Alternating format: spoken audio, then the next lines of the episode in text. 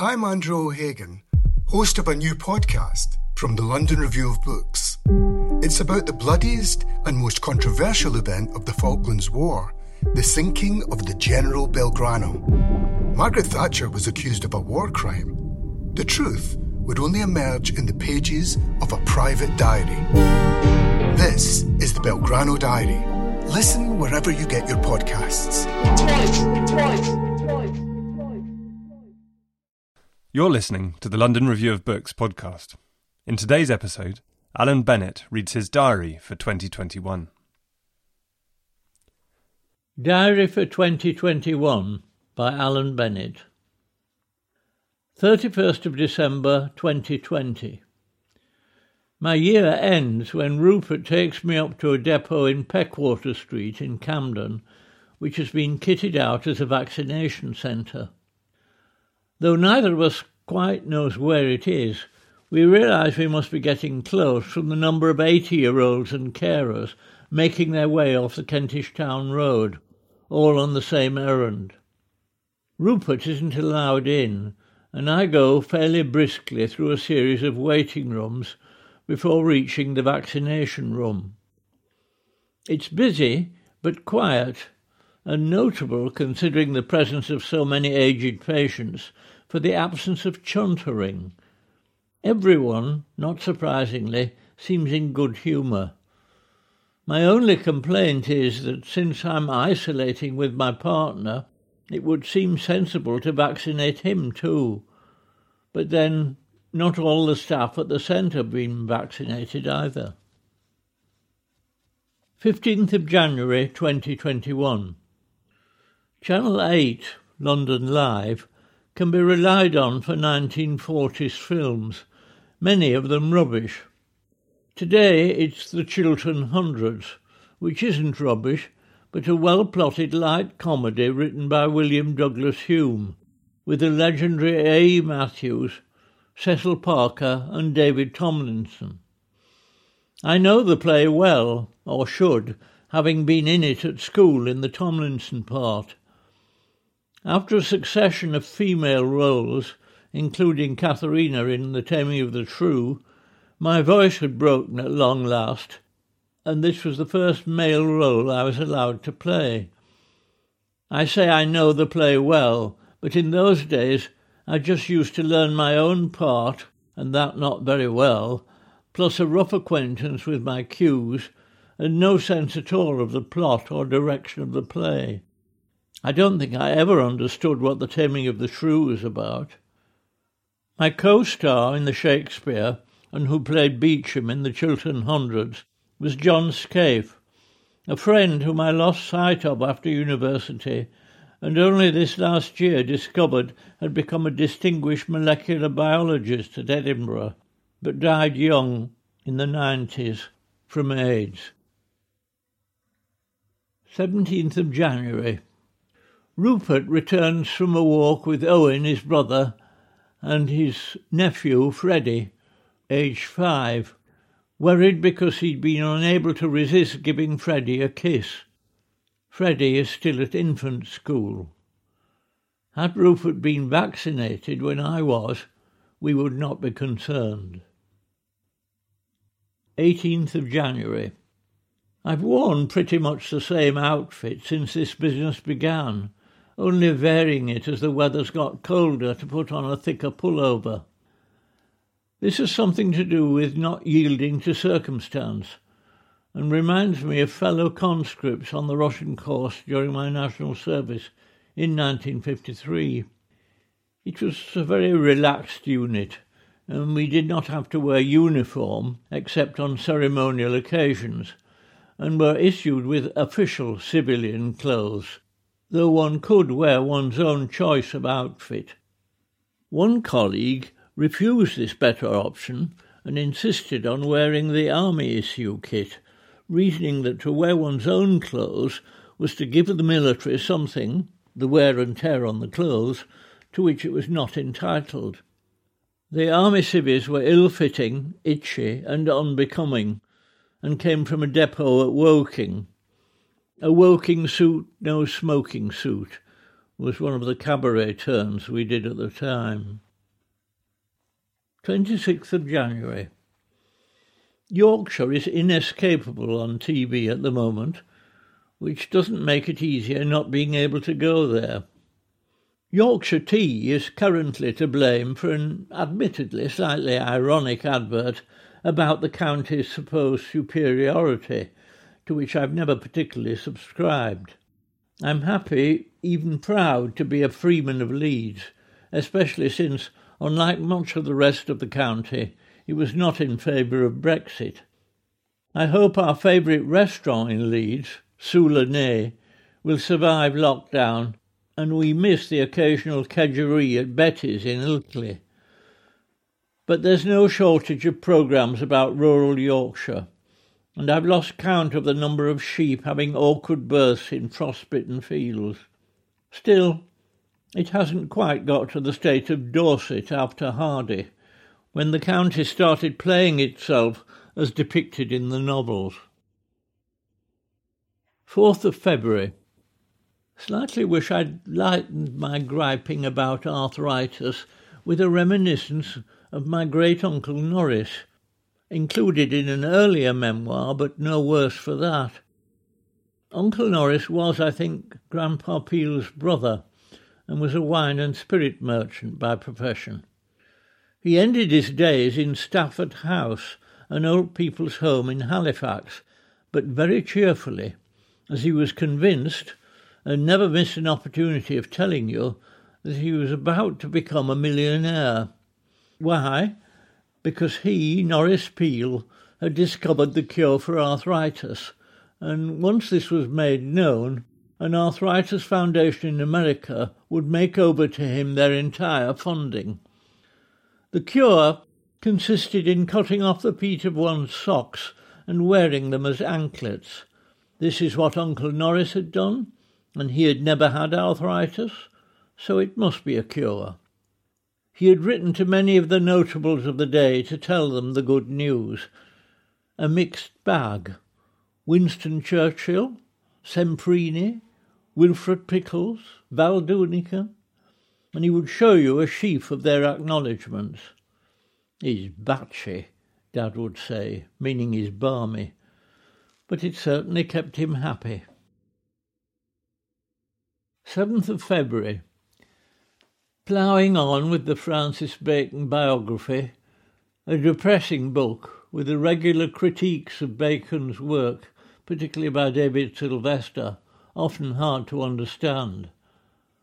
So much drink in the book that I wonder, had I liked drink more, would it have altered my life and made it more eventful? Not only do I hardly drink, and Rupert neither, but I don't know anyone who does. Peter Cook about the only drunk I've ever known. In New York in the 1980s, I used to like a screwdriver. 2 was my limit, with 3 making me tipsy, which I found delightful. Had I been able to remain in that intermediate state, I suppose I could have been a drunk. One used to see Bacon quite often, as he was a regular guest at George Mellie's across the road. The last time was in Paris, when we were having supper at Brasserie Beaufanger.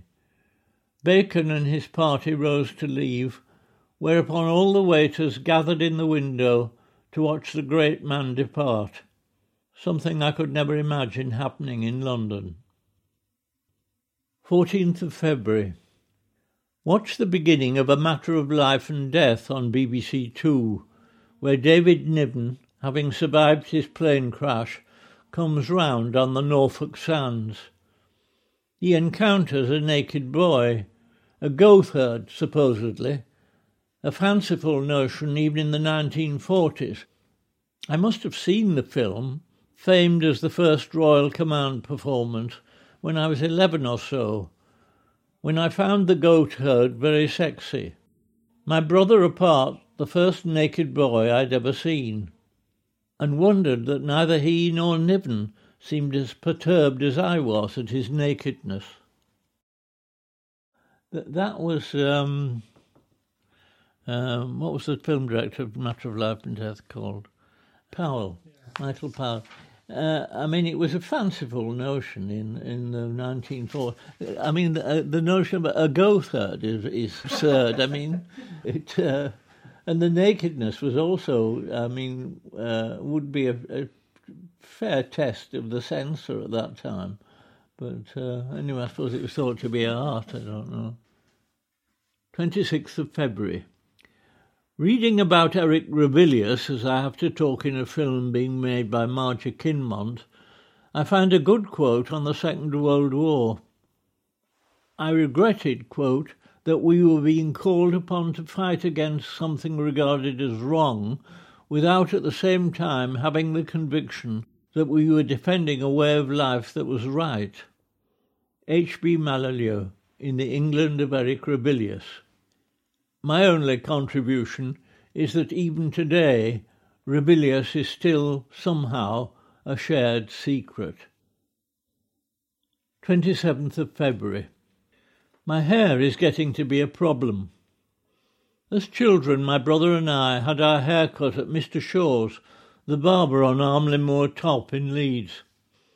It was a wearisome business, after school when the shop was always full, and Mr. Shaw, who was bald, never condescended to talk to us children, who in any case were wrapped in everybody's and picture post and even the occasional Lilliput. When we lived in Headingley, it was Mr. Oddy on Shire Oak Street, another bald and taciturn fellow, but with classier magazines, in particular Britannia and Eve, notable for illustrations of bare-breasted ladies driving chariots in the genteel pawn that was the speciality of Fortunino Matania. My dad had his hair cut on the same parade as his butcher's shop in Meanwood, though never to the satisfaction of my mother, who claimed he came home looking like a scraped cock. She meant a plucked fowl, but had no thought of being misunderstood. Today's barber is my partner Rupert Thomas, who, while professing to admire my abundant locks, manages to make me look like a blonde Hitler. He was also wondering if he could save the offcuts in case they might find a market on eBay. 2nd of March. I've written somewhere of one of Dad's words, splother. Today, remember another, jollop. Any sort of liquid mess, like blancmange, say. I'm never sure these words are not dad, but dialect. Another was tittle me, meaning I don't care either way. Other nonsense words came out of his talking to the cat. Hardy used to say, tiddlywinkum-poop's trot, he used to. This is one of Hardy's. Anyway, I don't know why I know that, anyway. 4th of March. I'm too young for this. A boy on TV on his bereavement. The vicar in attendance has a cross tattooed on the back of his hand, which I note without reproof. 11th of March.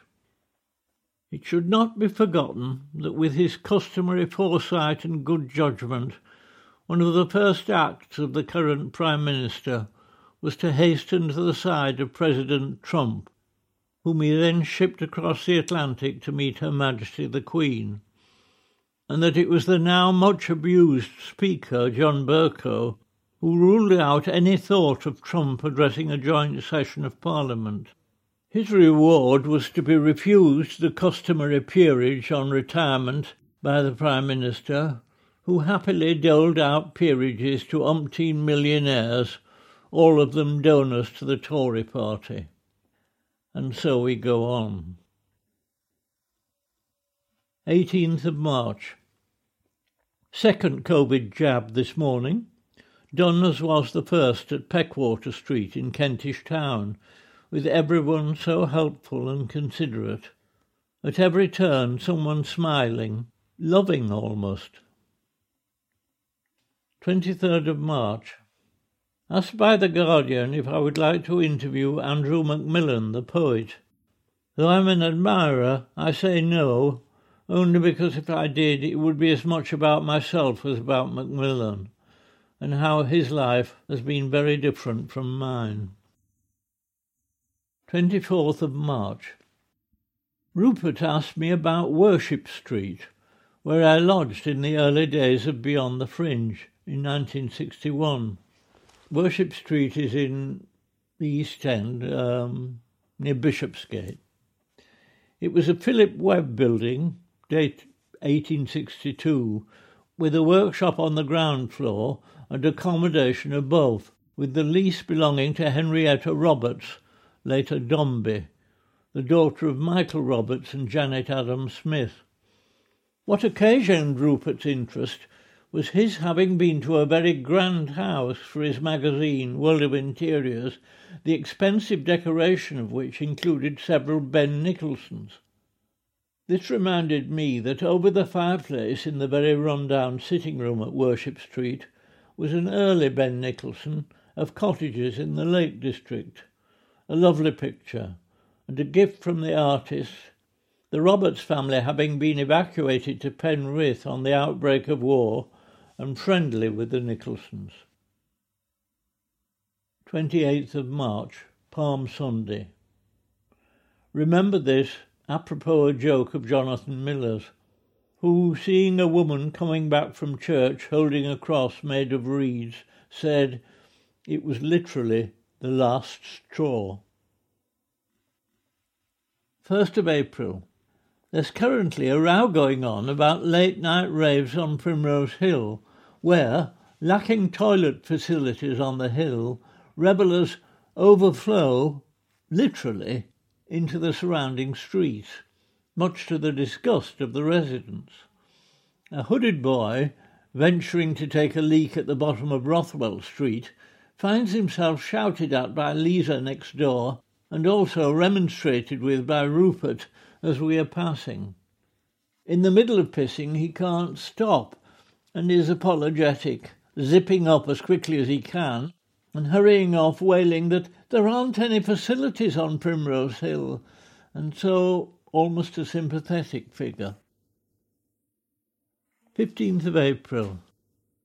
Thinking to have something to read in Yorkshire, I send out for the new Philip Roth biography, but it's so heavy I decide it will be too much to carry. It ought to come with wheels and a lectern. Having it on one's lap is numbing, ironically in view of its subject. The blurb describes the book as breathtaking. Back-breaking would also be true. I'm unexpectedly mentioned as being at the Millers when Roth and Mudge, his girlfriend, came to supper sometime in the 1960s. I'd forgotten that Roth was ill, and on Rachel's advice taken to hospital. My recollections of the evening are more embarrassing. Talking to Jonathan beforehand, I'd made a poor joke about Portnoy's Complaint being the gripes of Roth. I'm sure I wasn't the first to pick up on this, but it was news to Jonathan, so when Roth arrived, he insisted on telling it to its subject. Maybe he even insisted on me repeating it myself. I've no memory of Roth's response. Unamused, I would have thought, but remember my own embarrassment as fresh now with Roth dead as it was 50 years ago. 29th of April. On our evening perambulation round the block, we've just ventured back into the Crescent when Rupert spots in a pile of abandoned stuff outside one of the houses a rise-and-fall French light fitting, white pottery shade, a little battered, but with the counterweight intact. It's a nice find, though, like its ex-owners, we don't need the fitting, but say we did. It's cheering for Rupert, who was in turmoil over developments at the magazine, and has pretty much decided to resign. 10th of May, Yorkshire. From being an unqualified admirer of Philip Roth, which I still pretty much am, I feel, as I did about Francis Bacon, that I've been told too much. On the plus side, he's very generous, helping friends down on their luck, dispensing large sums without fuss or self-congratulation. He's always funny, and the book hasn't diminished my admiration for his style or his industry, though it's hard to envy him his back pain, his sometimes disastrous women, and his two marriages. I like the sound of his brother Sandy, his mother, and many of his boyhood friends on whom he doesn't turn his back. But it's a fucking big book, which I actually fell over yesterday on my birthday. 24th of May. It occurs to me that the whole course of English history would have been changed had there been in the bedroom on the wedding night of Catherine of Aragon and Prince Arthur the equivalent of a rattler, the dauber who paints the ram so that it leaves a mark when it has served the sheep. Rattle Prince Arthur, and it would have settled whether the prince had successfully slept with Catherine. There would have been no marriage for Henry VIII, and thus no divorce and no reformation. I don't think that has occurred to Hilary Mantel. This is the LRB podcast. If you enjoy listening to it, you'll probably enjoy reading the London Review of Books. To subscribe from just £1 per issue, go to lrb.me/listen. That's lrb.me/listen. Or click on the link below. 29th of May, Yorkshire. I've lost count of the number of times on TV I've seen the sequence whereby a dead lamb is skinned and the skin fitted onto an orphaned lamb, which is then foisted on a bereaved sheep, which is deceived into adopting it as its own. Surely, I think, in a Mendelian misapprehension, sheep will have cottoned on to this subterfuge by now. I don't know whether that's too abstruse, anyway. 30th of May. A poem for Boris, a dead statesman. I could not dig, I dared not rob, therefore I lied to please the mob. Now all my lies are proved untrue, and I must face the men I slew. What tale shall serve me here among mine angry and defrauded young? It's A Dead Statesman by Rudyard Kipling, from Epitaphs of the War, 1914-18. 3rd of June, Yorkshire. A lovely dinner last night. Poached sole, dauphinoise potatoes, fresh broad beans and some samphire. Rupert was disappointed the spuds weren't creamier, though this was because he was stingy with the cream. It suited me, though, and I cleaned my plate, as he almost invariably does his. 10th of June. Books read. Revelations, the biography of Francis Bacon by Mark Stephens and Annalyn Swan. A Curious Boy by Richard Forty. Turning the Boat for Home by Richard Mabey. The Stonemason by Andrew Ziminski. Kiss Myself Goodbye by Ferdinand Mount, a lovely book. What is the Grass? Walt Whitman in My Life by Mark Doty. Pastoral by James Rebanks. Philip Roth by Blake Bailey. And William Golding by John Carey. Some of them whoppers. 17th of June, Rupert's birthday. Rupert goes into the office for a meeting with the management of Condé Nast, and after 21 years as editor of World of Interiors, gives in his resignation. Then by the 15:33 train to Leeds. As we are drawing into Wakefield, I say how much, once upon a time, we would have been looking forward to supper at Soulnay. It's always been closed since lockdown, but on the off chance, Rupert rings and it's open. The food is no different. Delicious fish and chips, and as quick. The waiters come and shake hands. A real birthday present. 29th of June. Write it and it happens, or not. As I'm hauling myself up the stairs for my bath, I remember being wheeled across the stage of the Apollo Theatre in my first play 40 years on in 1968. It was a parody of Oscar Wilde. I was in drag as a putative Lady Bracknell and wheeled by John Gielgud. "I can walk," I said, "only I'm so rich I don't need to." 20th of July. Another hot day, too hot to be out of doors, until, lying on the sofa trying to work in the late afternoon, I hear the rustle of rain. In one of the student flats opposite, a young man has just come out to sit on the balcony. The rain, which is not heavy, does not shift him. He looks up at it, but since he's only in T-shirt and shorts, he probably thinks it doesn't matter, and it's certainly a change. After a while, his toddler daughter comes through the curtains and sits by him, still in the rain. His equanimity is a pleasure to see, and it transfers to the child, as they both sit there unflinching, quite happy in the rain.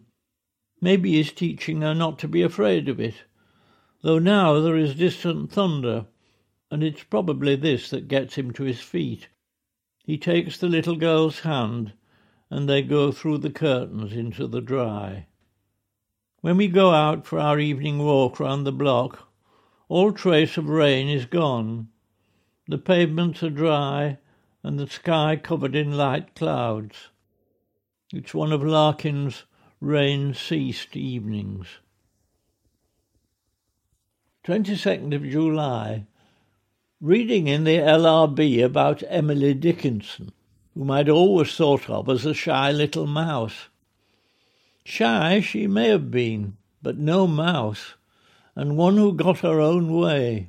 In this lining up with Kafka and Simone Weil, except I'm now told I should say Weil, but I've always said Weil anyway. All three of them mobilised assistance by seeming helpless. 30th of July, Yorkshire. Good exchange with Will Dawson, the young farmer who on Saturday helps in the village shop. Rupert buys a box of matches. Will: "No history of arson, I suppose?" We have to ask. The only person as quick and as daft is Sam Barnett, but he'd be no good with sheep. 7th of September. We have watched the previous series of David Olusoga's A House Through Time from Bristol and Newcastle, and tonight it's the turn of Leeds. They're excellent programmes, both his commentary and the research, which is sometimes astonishing. Said to be Headingley, I'd have thought this evening's house was more Hyde Park, not far from Cumberland Road, where as a boy I used to go disastrously to Crusader Bible classes. 12th of September. The last few weeks I've been reading Rory Stewart's Occupational Hazards, an account of his time serving in the coalition administration of Iraq. He's a courageous man, though it ought to be a depressing book, as for all Stewart's tireless efforts, returning to Iraq a few years later, he finds little of his labours has survived. Still, for all its wearisome futility and the dizzying personnel of tribal politics, his account is inspiring. The work is dangerous, bewildering, and hard to tell friend from foe, where he's often deceived. There are dead along the way, and terribly wounded. The deaths and dangers set down laconically by Stewart, though he is as brave and considerate as the best of the military. It's hard to imagine this man, however briefly, as MP for Penrith, and a contender with Boris Johnson, but on this evidence alone he would have been a sounder dealer with our intractabilities and a more honest one. 26th of September. The doorbell goes around 6. I'm dozing but get there just in time, and it's two lads, nationality uncertain, but not English. They're already in conversation with Rupert, who's talking to them from his office window 2 floors up. They've come about the room, with on their phone various other substantiating documents. They've been told there is a room available here by a woman who is charging them a fee of £600 for the information. Fortunately, they have not yet paid this, as it's obvious even to them that it's a scam. I suppose there are circumstances in which, had they paid the fee, they could have been difficult, even aggressive, but these two are just apologetic and go away rather sadly, one of them saying, "It's such a nice street. I liked it." It's a disturbing episode, particularly since the woman has provided a gas bill for authentication. Our gas bill, doctored. Why us, we keep thinking. 29th of September. In the evening, we watched the last of David Olusoga's programmes about the house in Headingley, which have been consistently good, and in the information they've turned up, a triumph of research. Tonight's episode covers my lifetime, the war in Leeds, which it rather uncharacteristically over-dramatises, even calling it the Blitz, which, so far as Leeds was concerned, it never was. I know this, if only because as a child, 5 at the outbreak of war, I longed for some action, and literally fallout in the shape of shrapnel. We had one piece, the size and contours of which I can see even now, about 5 inches long on one side and with rifling on the other. Had my brother and I salvaged it ourselves, it would have been more exciting, but I fear it was a swap, with comics the likely currency. There were air raids on Leeds, certainly, and an air raid shelter outside our suburban front door. But compared with the bombing of Sheffield, say, or Hull, Leeds got off lightly. As I wrote in Writing Home, the city specialised in the manufacture of ready-made suits and the cultivation of rhubarb, and though the war aims of the German High Command were notoriously quixotic, I imagine a line had to be drawn somewhere. In the programme there's one very brief shot of a tram going past Dad's shop at 92A Otley Road, when I would have been inside at the time, and another of Olusoga working in the reference library, which was so much part of my life in my teens. But they were terrific programmes, the best kind of social history. 15th of October. Controversy about the government insisting that doctors must see patients face to face, though without giving them the resources to do so. When I was young, before the NHS started, whether a doctor was thought to be good depended on if he was known to come out, that is, do home visits. In the mean streets around my grandma's off Tong Road in Leeds, did one see a car, it was likely to be a Humber outside a house where the doctor was visiting. In Wortley, the good doctors were Dr. Slaney and Dr. Munnies. In Armley it was Dr. Gordon and Dr. Dalrymple, who once lanced a boil on Dad's neck before resuming his Sunday dinner. Charge 2 and 6. 12th of November, Yorkshire. There's one staircase in the cottage, and at the top of it, the landing and a resident spider. On duty, hearing one coming up the stairs, it darts off under the bedroom floor. How long it's lived here, it's hard to say. Certainly for years, though whether it's always the same spider, I've no idea. How long do spiders live? Doubtless someone will tell me. It's quite large, unthreatening, a familiar rather than a friend, with a shared tenancy of the house. We have an occasional mouse, but not resident at the one location. It makes no web that we can see. It has no name. It is just there. Country life. 14th of November. Some time before lockdown, and with no thought of swearing off fossil fuels, I order some coal from Mr. Redhead, our coal merchant in Ingleton. The coal shed, halfway down the garden, must once have been the earth closet. A change of use I rather regret, as when we were evacuated to Byrill Farm in Nidderdale on the outbreak of war, they were still using an earth closet.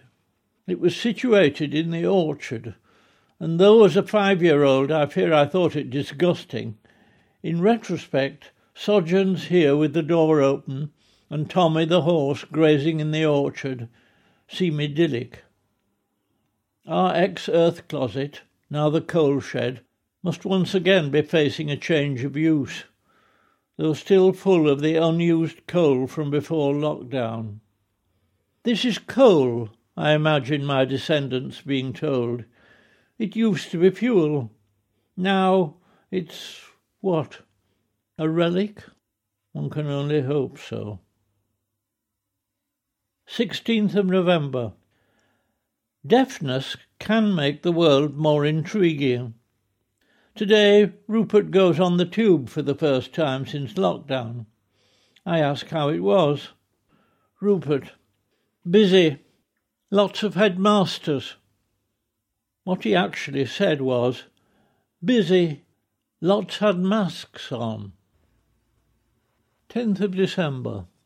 Informed by the editors that this is the 1001st edition of the LRB, I am asked for my thoughts, though I'm not sure I have many. On the rare occasions I've come down to the LRB office in Little Russell Street, I found it quite daunting. The staff remarkably young, undergraduate almost, and very bright. They obviously intimidated Mary Kay when she was editor, as seated round 3 sides of a square, the slightest and silliest remark could be overheard, so that Mary Kay, never a stentorian voice, for privacy used practically to mime. In the early days I would get cross because Carl Miller tried to take out my jokes, often through not understanding them. He seldom gave a verdict on the piece, so you were never sure you'd come up to scratch. This withholding of praise persisted after his departure and became something of a house style. Miss Shepherd never said thank you, and nor did the LRB, though it smelt better. One of the most distinguished contributors was Ian Hamilton. Writing about literary marriages, he says somewhere that their frequent break-up can be put down to the wives being insufficiently worshipful. I felt that about the LRB. It was insufficiently worshipful. Hamilton himself was quite stern and sparing in his compliments. So I'm proud that one of my pieces for the paper occasioned a letter of appreciation in his tiny, tiny script. It was as if the writing were like mustard and cress, just beginning to sprout. You can read Alan Bennett's diary for 2021 in the latest issue of the LRB, along with James Meek on Russian foreign policy, Patricia Lockwood on Karl Ove Knausgaard, and Jenny Turner's report from COP26. That's it from us for 2021. Thank you for listening and Happy New Year. The regular LRB podcast will return on Tuesday the 25th of January. In the meantime, we have 3 guest episodes from a new podcast presented by our US editor, Adam Schatz. It's called Myself with Others, and next week you can listen to Adam in conversation with Margot Jefferson.